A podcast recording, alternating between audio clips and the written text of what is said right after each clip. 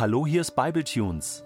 Die Bibel im Ohr mit Gedanken und Impulsen von Jens Kaldewey zum Buch der Offenbarung. Der heutige Bibletune steht in Offenbarung 2, die Verse 1 bis 7 und wird gelesen aus der neuen Genfer Übersetzung. Schreibe an den Engel der Gemeinde in Ephesus. Der, der die sieben Sterne in seiner rechten Hand hält und zwischen den sieben goldenen Leuchtern umhergeht, lässt der Gemeinde sagen, ich weiß, wie du lebst und was du tust. Ich kenne deinen unermüdlichen Einsatz und deine Ausdauer.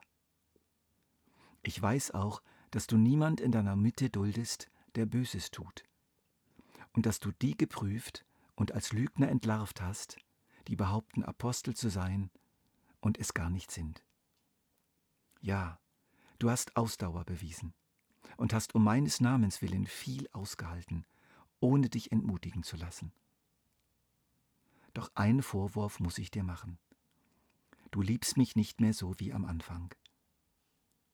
Erinnerst du dich nicht, wie es damals war? Wie weit hast du dich davon entfernt?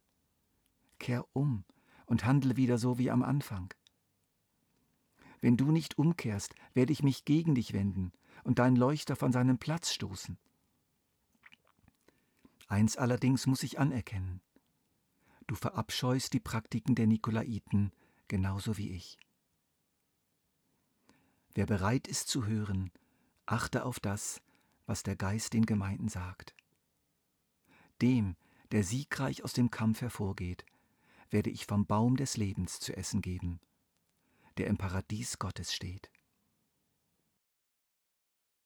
Wir finden in diesen sieben Sendschreiben immer wieder die gleichen Elemente.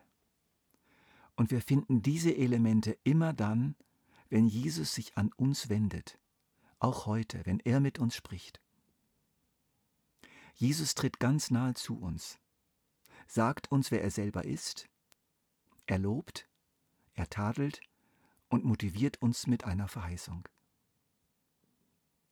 Jesus macht uns nie fertig, sondern er macht uns Hoffnung aber er bleibt ehrlich dabei. Er konfrontiert uns und beschönigt nichts.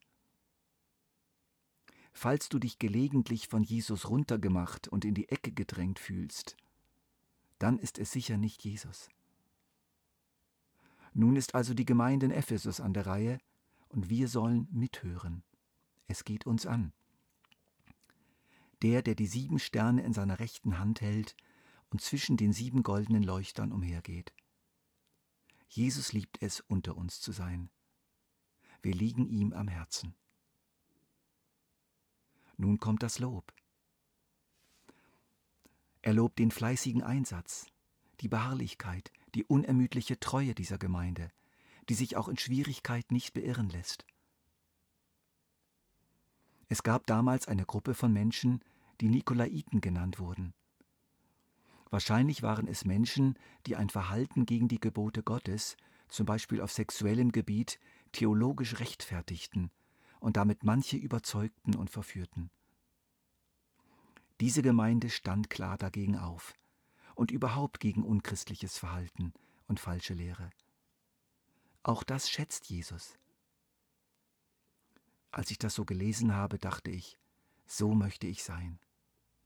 Was ist das für eine tolle Gemeinde? Von denen gibt's nicht viele. Deshalb ist das, was jetzt kommt, umso schockierender. Du liebst mich nicht mehr so wie am Anfang. Diese Übersetzung ist unglücklich. Wörtlich heißt es nämlich, ich habe gegen dich, dass du deine erste Liebe verlassen hast. Was heißt das? Den Schlüssel zum Verständnis dieses Tadels liefert uns Johannes selbst in seinen Briefen. Und jetzt müssen wir genau hinhören. Ich lese ganz langsam. Aus 1. Johannes 4, die Verse 10 und 19. Hierin besteht die Liebe.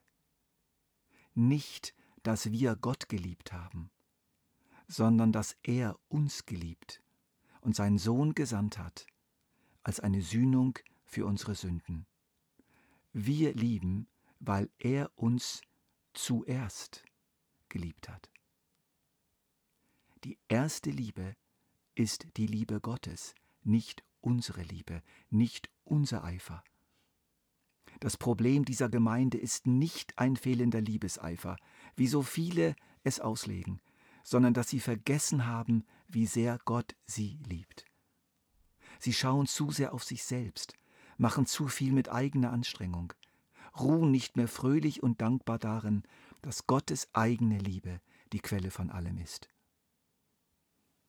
Auf meiner Webseite könnt ihr, wenn ihr möchtet, eine ausführliche Predigt zu diesem Thema herunterladen, zurück zur ersten Liebe. Man kann das auch einfach zusammen mit meinem Namen in Google eingeben. Diese erste Liebe ist Jesus dermaßen wichtig, und sie scheint auch so extrem wichtig für unser Glaubensleben zu sein, dass Jesus ganz ernst wird.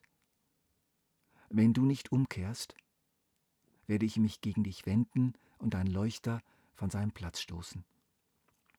Ich selber bin lange Jahre ein typischer Ephesus-Christ gewesen.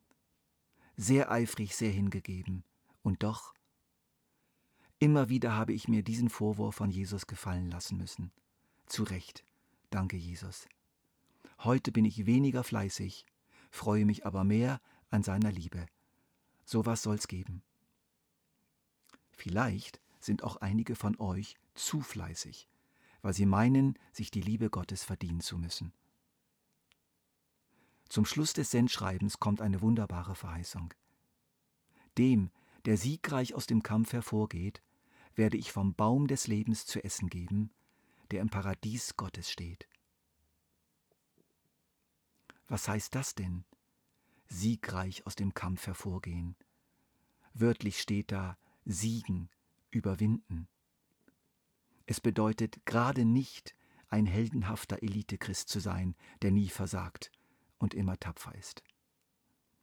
Es besagt vielmehr, in allen Umständen, Anfechtungen, Versuchungen, Verfolgungen, an Jesus festzuhalten und sich von ihm nicht abbringen zu lassen. Den Kontakt mit Jesus halten und ihm nachfolgen. Das ist das, was hier gemeint ist. Und es lohnt sich so sehr. Dem, der siegreich aus dem Kampf hervorgeht, werde ich vom Baum des Lebens zu essen geben, der im Paradies Gottes steht. Der Baum des Lebens ist Jesus selbst. Ein Paradies ist im damaligen Sprachgebrauch ein wunderschöner, umzäunter, vom Hausherrn angelegter Garten. Den hatten damals nur sehr wenige ganz reiche Menschen. Das Paradies Gottes ist der Garten, den Gott selbst angelegt hat und aus dem die ersten Menschen vertrieben wurden. Er ist immer noch da, wenn auch verborgen. Eines Tages dürfen wir wieder hinein, wenn wir bei Jesus bleiben. Es ist ein Ort absoluter Vollkommenheit und Schönheit. Jesus wird dort auf uns warten und wir dürfen uns von ihm nähren, von Ewigkeit zu Ewigkeit.